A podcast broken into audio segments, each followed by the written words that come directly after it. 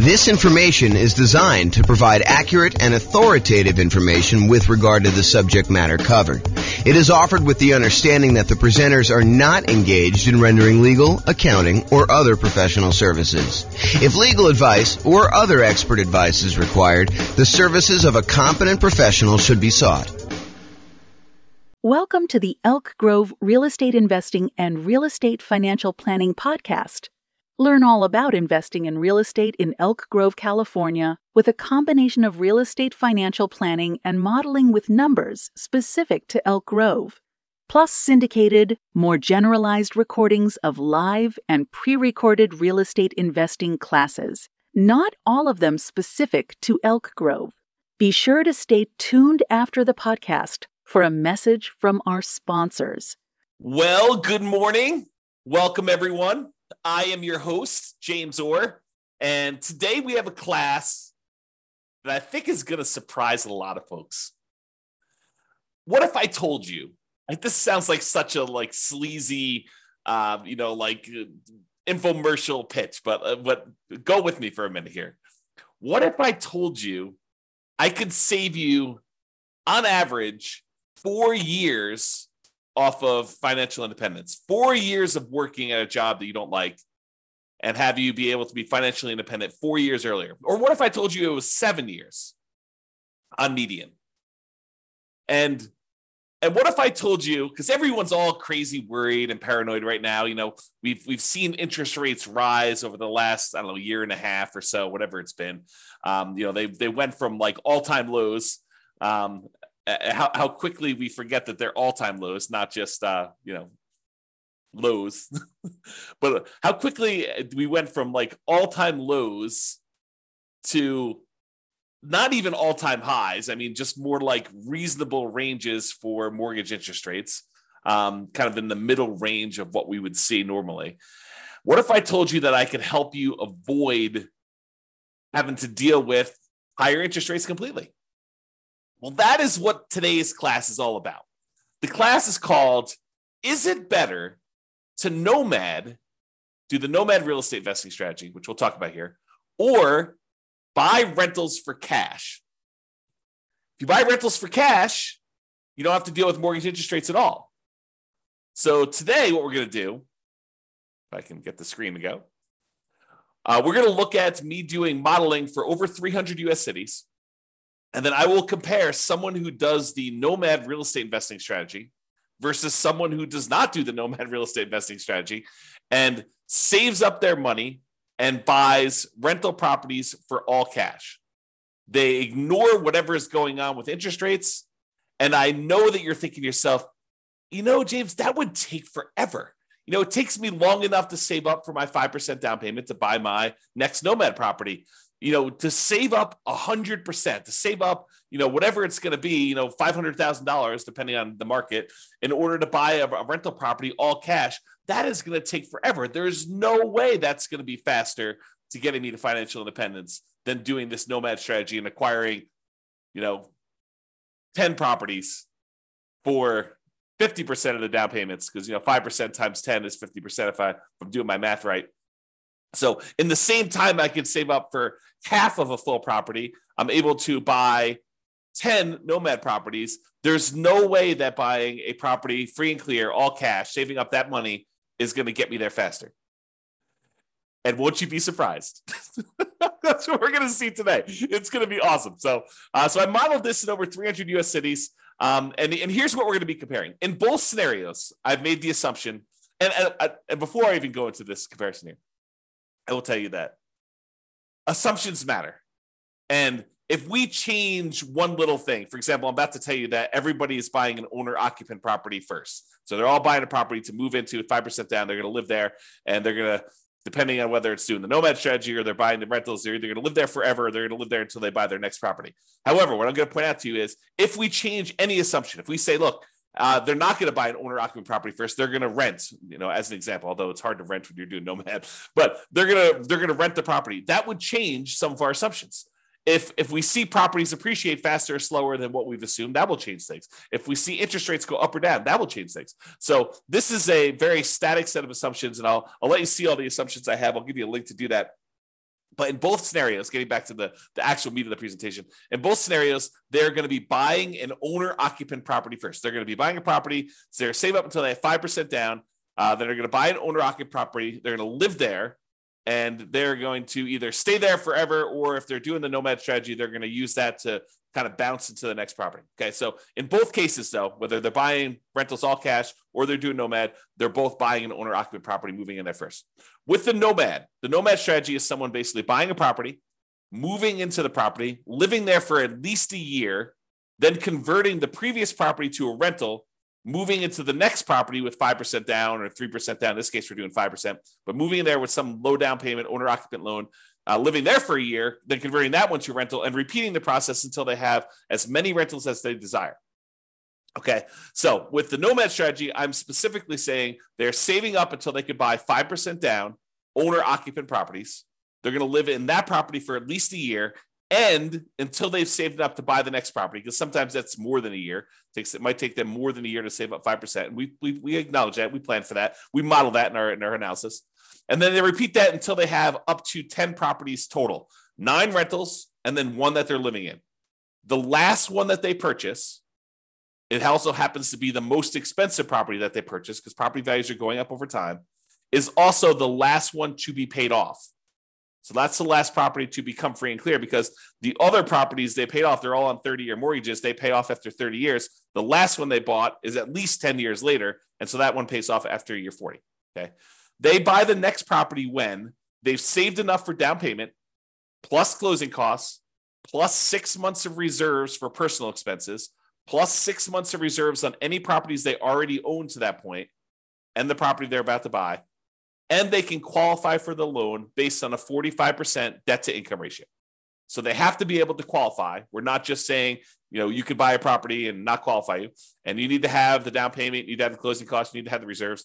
The only thing more conservative I probably could have done is to say you need to have any negative cash flow saved up, which we're not going to go over here, but that is probably a more conservative thing for us to do.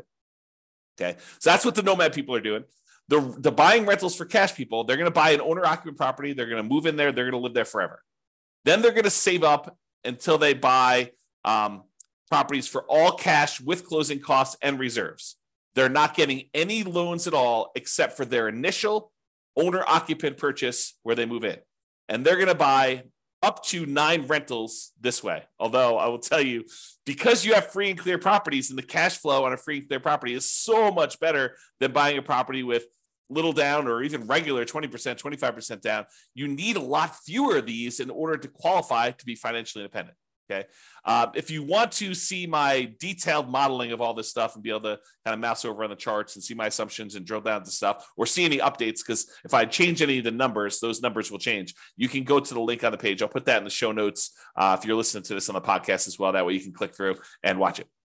Okay, so one of the things we're going to measure is how long it takes them to be financially independent. The other thing we're going to measure is what their net worth is at year 40. So we're going to arbitrarily pick year 40 and say, at year 40, what's their net worth? And also how many months or years it takes for them to be financially independent. And so I should probably define for you what financially independent means to me so that you understand what the math is. So they're financially independent when the income from their investments exceeds their expenses.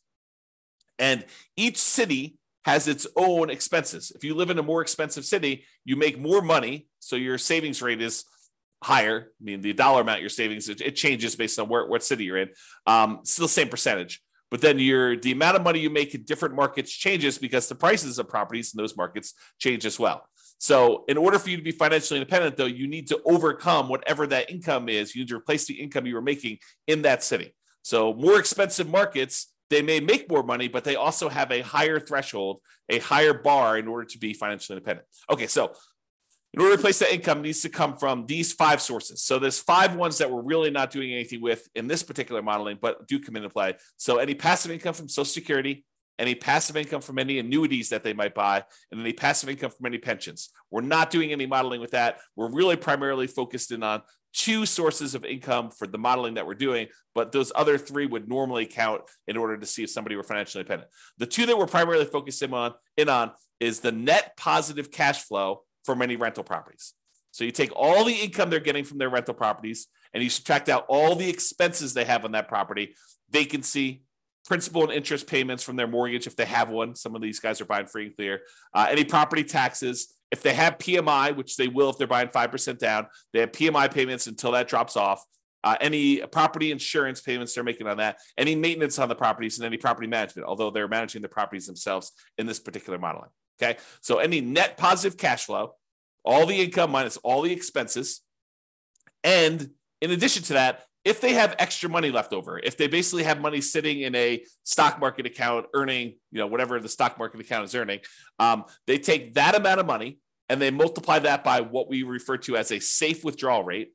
The most common one, and I think the one we're using in this case is probably 4%. So if they had $1 million in stock, they'd be able to say $40,000 a year of that is contributing toward whether or not they're being financially independent. So we use that too for any extra money they have left over. So if they get to the point where they've bought all their properties, now they have this account balance just growing over time, that would also contribute to them being financially independent. So the sum of all five of those things, in this particular case, these two, net positive cash flow from rental properties and the invested assets times the safe withdrawal rate, plus if they had this going on, which they don't, Social Security, annuities, or pensions, that all of those combined would then see if they have exceeded their income that they had from their jobs. And that is how we would define them being financially independent. Okay, so my assumptions, each city's modeling uses their median, essentially, home price and estimated rents on what the median home price in that market would be. Now, we did not apply any of our optimization strategies. We didn't apply any of the 88 strategies that we have to improve cash flow on rentals. So this is not hey, if you really optimize everything, then this is what it would be. This is sort of any investor could come in and achieve these results. That's sort of what I'm looking to do here. It's not like you're buying exceptional properties. It's not like you're trying to maximize the income and minimize your expenses on your rental and applying those 88 strategies to do that. This is really just generic median income coming in. As I mentioned before, the job income does vary based on the city so that they can afford a property in that marketplace. And if I said everybody makes $5,000 a month and they tried to buy a property in California, good luck.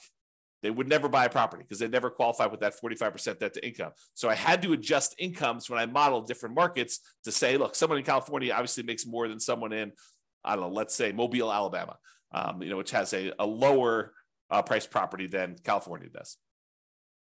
So in cities where they have higher income, they need more passive income, more investment income, more rental income to be considered financially independent. So to more who is given, to those who more is given, more is expected in order for them to be financially independent. It's another way of thinking about that. We do start everybody with just enough for a down payment to buy a 5% down owner-occupant property with closing costs. So about 7% of the property prices in that market. I set a threshold at the bottom to be at least $10,000, which I'm not even sure anyone hits the minimum. But they are buying an owner-occupant property in both scenarios, whether they're doing Nomad or whether they're buying all cash. Now realize though, with Nomad, they keep moving out of it into their next owner-occupant property. When they're buying properties for cash, they live in that first property forever. And this may actually come into play because if they actually pay off their owner-occupant property, the amount that they need in expenses actually goes down. And so the amount that they need to be considered financially independent actually goes down because they no longer need to have that mortgage payment in order to be considered financially independent, which is interesting. And may come into play because with the Nomad one, that's 10 years later at least, right? Once they bought their last owner-occupant property. With the buying properties for cash, they bought that property early on. And so that property gets paid off after 30 years. Interest rates. Here's my assumptions for interest rates. When buying an owner-occupant property, we're assuming they're getting a 6.5% owner-occupant interest rate with 5% down. And in addition to that, it does have private mortgage insurance. That private mortgage insurance is the insurance you pay because you didn't put 20% down to protect the lender in case you default. That's what PMI is, private mortgage insurance. Now, if they were buying rentals, which they're not, right? They're buying owner-occupant properties, but if they were buying rentals and they're paying cash for the other strategy, the rental interest rate I've made the assumption would be 7% for non-owner-occupant, 20% down, and that would not have PMI because you're putting 20% down in that case. But again, we're not using that number because they're buying properties for cash. Okay. I also assume that they're earning 7% per year in the stock market as their rate of return there. And I modeled this out for 100 years. I used to model it out for shorter, but I started doing 100 because sometimes they'd be financially independent right after I stopped my modeling. And I was like, look, we'll just do 100 years and see what it looks like for all those. If you want to see my assumptions for any of these, go to realestatefinancialplanner.com /model, MODEL. And you'll be able to see like every different city, a whole bunch of analysis for like all the cities at once, but then you can drill down into any given city and see what my actual modeling is for that particular case, you know, whether they're doing Nomad or buying properties for cash or whatever they're doing there. All right, so here we go. This is it. When do they achieve financial independence? So there's 305 cities that I did this modeling for, 305 different US cities. So in the baseline Nomad model, they achieved financial independence faster in 84 out of the 305 cities. So in 84 out of 305 cases, it was better for them as far as speed to financial independence goes, to get to the point where they are completely financially independent, they no longer need to work anymore, in 84 cities out of 305, if they do the baseline Nomad model, buying a property with 5% down, moving in, live there for a year, converting it to a rental. Okay. In 10 cities, it didn't make any difference which model they took. So 10 out of 305, which is what? I don't know, 3% maybe? You know, about 3% of the time, didn't matter what, you could have picked either, doesn't matter. But in 84 cities, it was better for you to do Nomad, which means that in 211 cities, about 2/3 of the time, it was better for you to buy an owner-occupant property and then save up money forever, it seems like, in order to buy a property for all cash, then use whatever extra money you have saved up to then save up for the next one that you're going to buy all cash, and repeat this until you're financially independent. It was faster for you to be financially independent if you did that 2/3 of the time in 2/3 of the cities by doing the all cash model. That's crazy, right? I think this surprises a lot of people. They're like, wait a minute, how is that even possible? It's going to take you forever to save up this amount of money in order to buy the properties for all cash. And I'm telling you, it surprises me. But the challenge is this, right? Like, I think a lot of folks, they assume maximize leverage. You know, get into the deal as quickly as you can, get onto the property so that you kind of let your properties appreciate with you. And I'm telling you that is true in about 1/3 of the cases, a little bit less than a third, but about 2/3 of the time with our current economic conditions, my current assumptions, you would have been better off buying rentals all cash 2/3 of the time versus doing Nomad. And, you know, I'm sure we'll do a comparison where we compare, you know, buying all cash to putting 20% down or putting 25% down or, you know, doing some other strategies in addition to that, like paying off properties early. Like all of these are coming. And a lot of them are already done if you want to go look on the website to kind of look at them. But you will see classes on this coming up. And we'll see like just how big of a difference doing things like paying off properties, paying off the owner-occupant property, paying off my rental properties with cash flow, paying off my rental properties, or only when I have enough to pay them off in full. Like there's all these differences that are going to come into play, and we're going to see how that plays out. And as the market conditions change, as interest rates go up and down, and maybe the stock market rates of return vary a little bit, or you know the prices of properties in different markets change, we can adjust all those and rerun them. So, you know, 6 months from now, we may have different analysis using slightly different numbers. If rates go up to 10% or they go back down to 3%, we'll rerun them and you can see. Okay. All right. So shocking, but 211 cities, it's better to do the owner-occupant than to buy up to 9 properties, all cash, than it is to do Nomad, which is 84 cities. And here is the distribution of when they actually end up being financially independent. It looks like there's a lot of clusters right around here when they pay off their first property. So for a lot of these situations, there's a lot of them that become financially independent and when they were otherwise buying properties for cash, when they pay off their owner-occupant property completely, right? Because that happens after 30 years. And so right after this 360-month period, there's a big bump of a whole bunch of them becoming financially independent. And you don't see that for those doing Nomad because that happens at least after month 480. Sometimes even longer. Yeah, but you can see this distribution.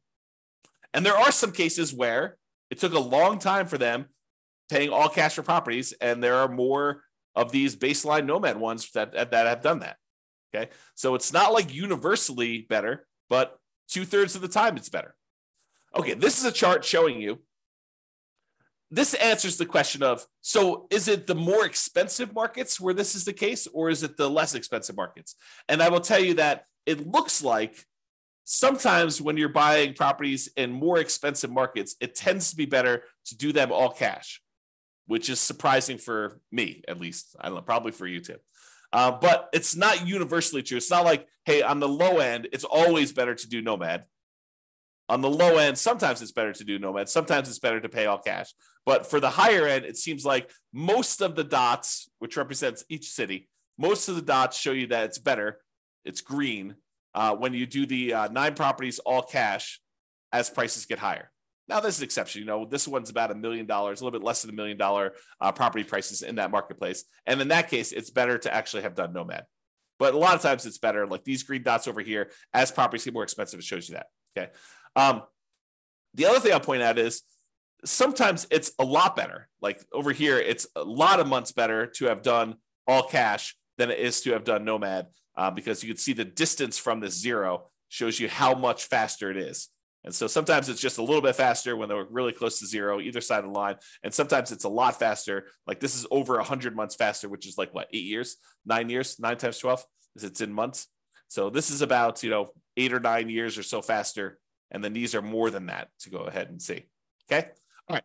So now we talked about speed to financial independence. You're like, okay, maybe in some cases it might be faster to do all cash, but what about net worth? If you're buying all these rental properties with 5% down, you're highly leveraged. Surely net worth has got to be better when you're doing the Nomad strategy because you're buying properties, you're leveraged, your net worth is growing. And so what is net worth at year 40? It's kind of our arbitrary cutoff. We could do charts for all the net worth throughout the whole time, but we're basically picking year 40 to compare.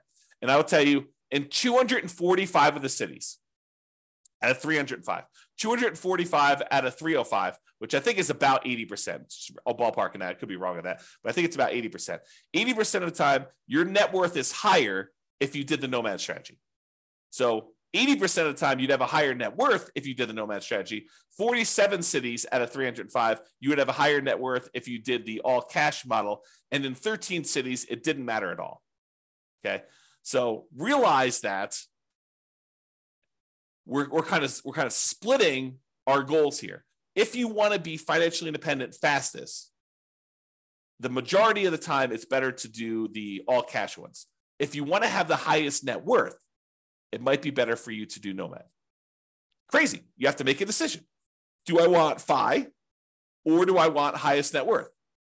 And sometimes it's a combination of those, right? Sometimes you're willing to do a little bit of each. Maybe you don't, not that we did this today, but maybe you don't save up until you have all cash. Maybe you save up until you buy the property with 50% down. And we can see what that would look like if we decide to model that in the future. All right, here's the net worth difference. When you do the ones where it's all cash, those tend to be relatively small differences in net worth. So where that is the winner, it's not like you have massively higher net worth. It is relatively small amounts of more net worth when you do it that way. When you do the Nomad model, sometimes it's significantly higher net worth, like tens of millions of dollars better. Okay. So just realize that when you do Nomad, sometimes Nomad is way, way better. Not always, but sometimes it's way, way better. When you do the ones where you buy all cash, sometimes the net worth difference is really small. Most of the time, it's really small. And if you look at the ones where it's different based on price, it looks like the higher price you go, the more so you're more likely you are that there is no difference at all. All these gray dots are right at the point where there's no difference in net worth. Okay. So that's what tends to happen as prices increase.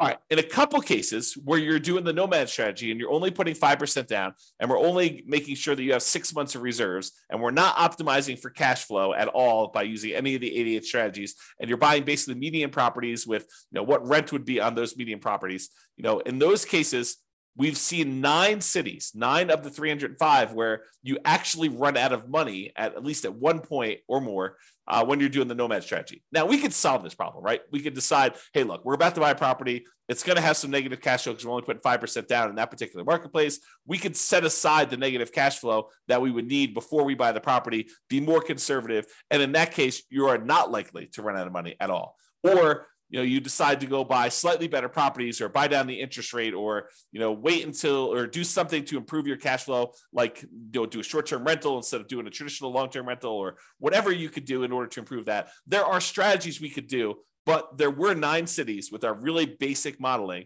to show that you ran out of money if you did Nomad. If you did the all-cash model, you never ran out of money. It's less risky. When you don't get loans and you're not leveraged at all, the chance of you having negative cash flow is almost zero. If you're buying a rental property and you're paying all cash, there's no mortgage. And the mortgage typically is a very large expense on that. So there's no negative cash flow on any of those. Okay. All right. And you can see that it tends to be the higher priced properties that tend to be the ones that ran out of money. So definitely over $1 million, except for a couple here around 500,000. There are like maybe 2 that were under 500,000. The rest of these were, $1 million properties or more. Those are the ones that tended to be the ones that ran out of money. All right, now here's the summary. And this summarizes, like net worth and how much they were short and the number of properties that they bought and how long it took them to achieve financial independence, plus 6 different measures of risk. Okay. And so I did both the median of all of these for all the cities, and then I do the average. So on median is when you take all the different numbers. So let's say we're talking about net worth at year 40. So you take the lowest net worth at year 40, and you take the highest net worth at year 40. The median is the middlemost number from that list sorted highest to lowest. Okay. And so the median net worth of someone doing the Nomad strategy is about $8.2 million, 40 years in the future. You want to know what that is, sort of like today's dollars. If you divide by 3, you'll get a rough idea. So it's like, 2.6, 2.7, somewhere around there, is about what the net worth would be in today's dollars, if you think about that. Okay. So that's for someone doing Nomad. $8.2 million is what it is in the non-inflation adjusted back to today. So what was it if you bought the properties all cash? Well, it was 6.8, a difference of $1.4 million. Or another way of saying that is when we look at the median, doing Nomad was 17.5% better in terms of net worth. Non-trivial. It's not insignificant. 17.5% better for you to do Nomad. If we look at on average, though, Nomad was 30% better because some of them were really, really significantly better. So the average for the Nomad one was 11.9 million net worth. The average for the buying all cash one was 8.2 million. And so that's a $3.6 million difference, or about 30.5% better to do Nomad in terms of net worth. However, let's look at how long it takes someone to be financially independent, the minimum target monthly income in retirement achieved. Okay. So if you did the Nomad strategy, it took you 529 months on median versus 447 months. That's a difference of, on median, the middlemost number of 82 months. 7 times 12 is 84, if I'm not mistaken. 7 times 12 is 84. I think it's 84. So that's about almost 7 years better to do the all cash one.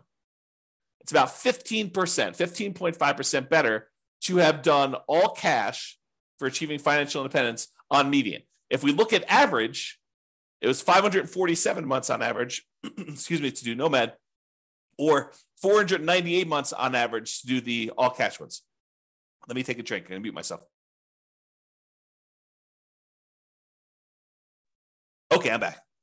All right, so for the baseline Nomad one is 547 months versus 498 on average, or about 49 months difference. About 4 years on average faster for you to do all cash rentals than it was for you to do Nomad, or about 9% better. Remember at the beginning, I said, what if I could save you 4 years off of your, the time you were working a job you didn't love to become financially independent? Well, that's what I'm showing you. On average, it's 4 years faster for you to do all cash than to do Nomad.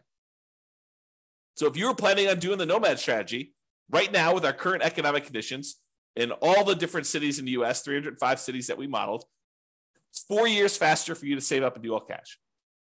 Mind blown. Okay. Now let's look at risk.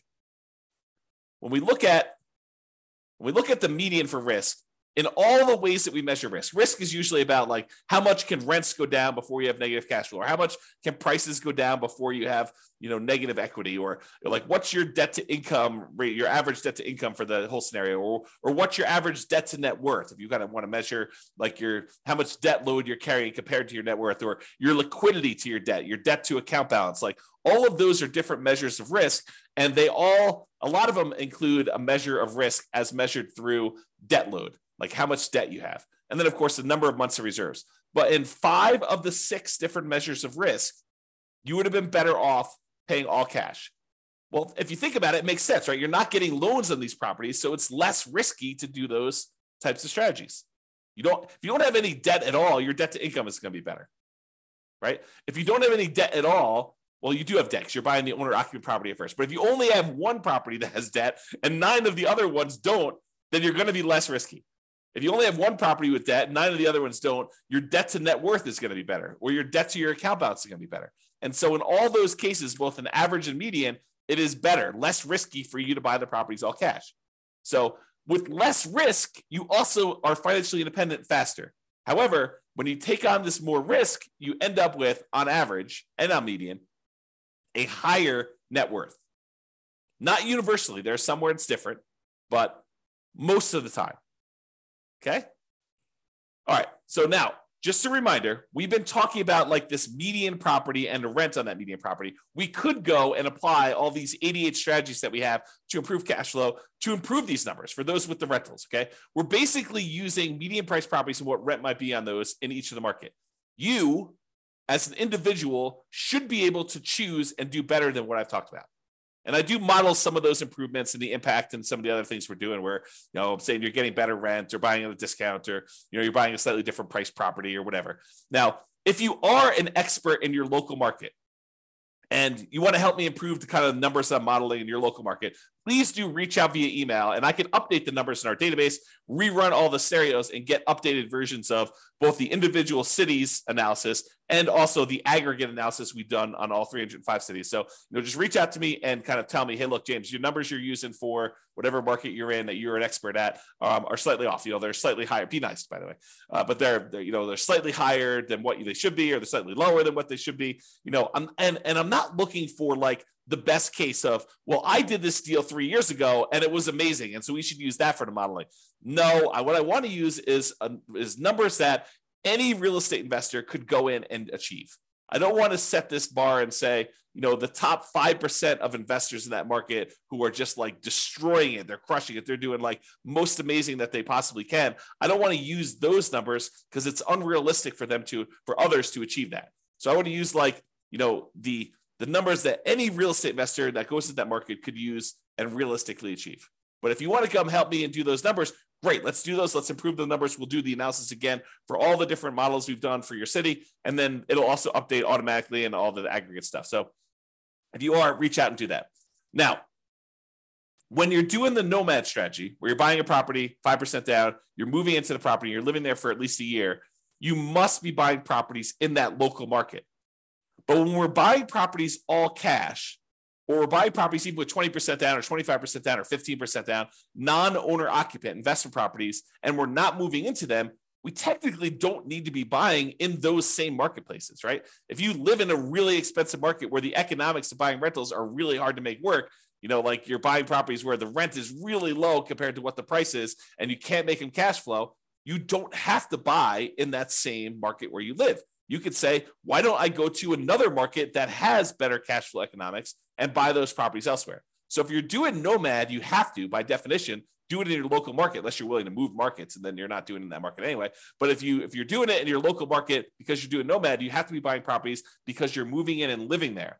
If you're doing any other strategy where you're buying investment properties, non-owner occupant properties, all cash, 20% down, 25% down, 15% down, 50% down, 75% down, doesn't really matter. You can buy in better markets and improve your cash flow. So it should be better than what we're even showing. Okay. So I just wanted to point that out as an obvious point, but hopefully it's obvious to you. All right. So in conclusion, in our current market conditions, current price, current interest rates, current rents, in 305 US markets, using what I would consider to be less than ideal median price to rent properties, buying properties all cash, tends to outperform the Nomad strategy for speed to financial independence and lowering of risk. However, you tend to have a higher net worth when you do the Nomad strategy. So your standard of living, another way of saying this is, your standard of living in retirement will probably be higher when you do the Nomad strategy. The market does matter though.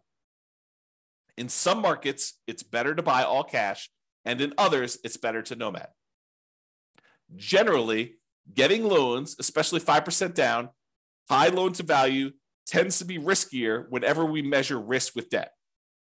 So it's best if you look at your specific market and apply as many of the 88 cash flow improving strategies as practically possible to improve on your own implementation. And you can go to realestatefinancialplanner.com /model to drill down into your own city and see this.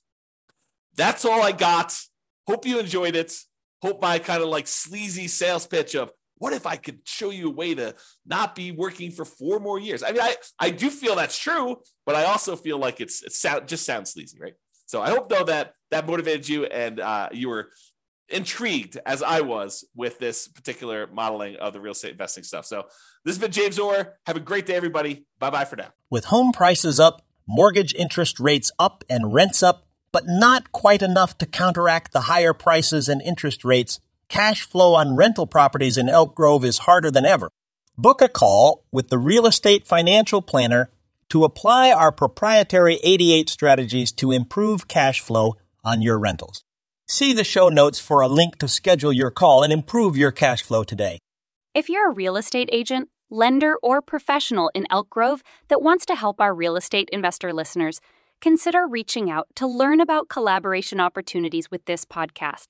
We'd love to add more value to our listeners by having you assist our investors buy, sell, and finance their real estate investments. See the show notes to schedule a call to discuss collaboration opportunities.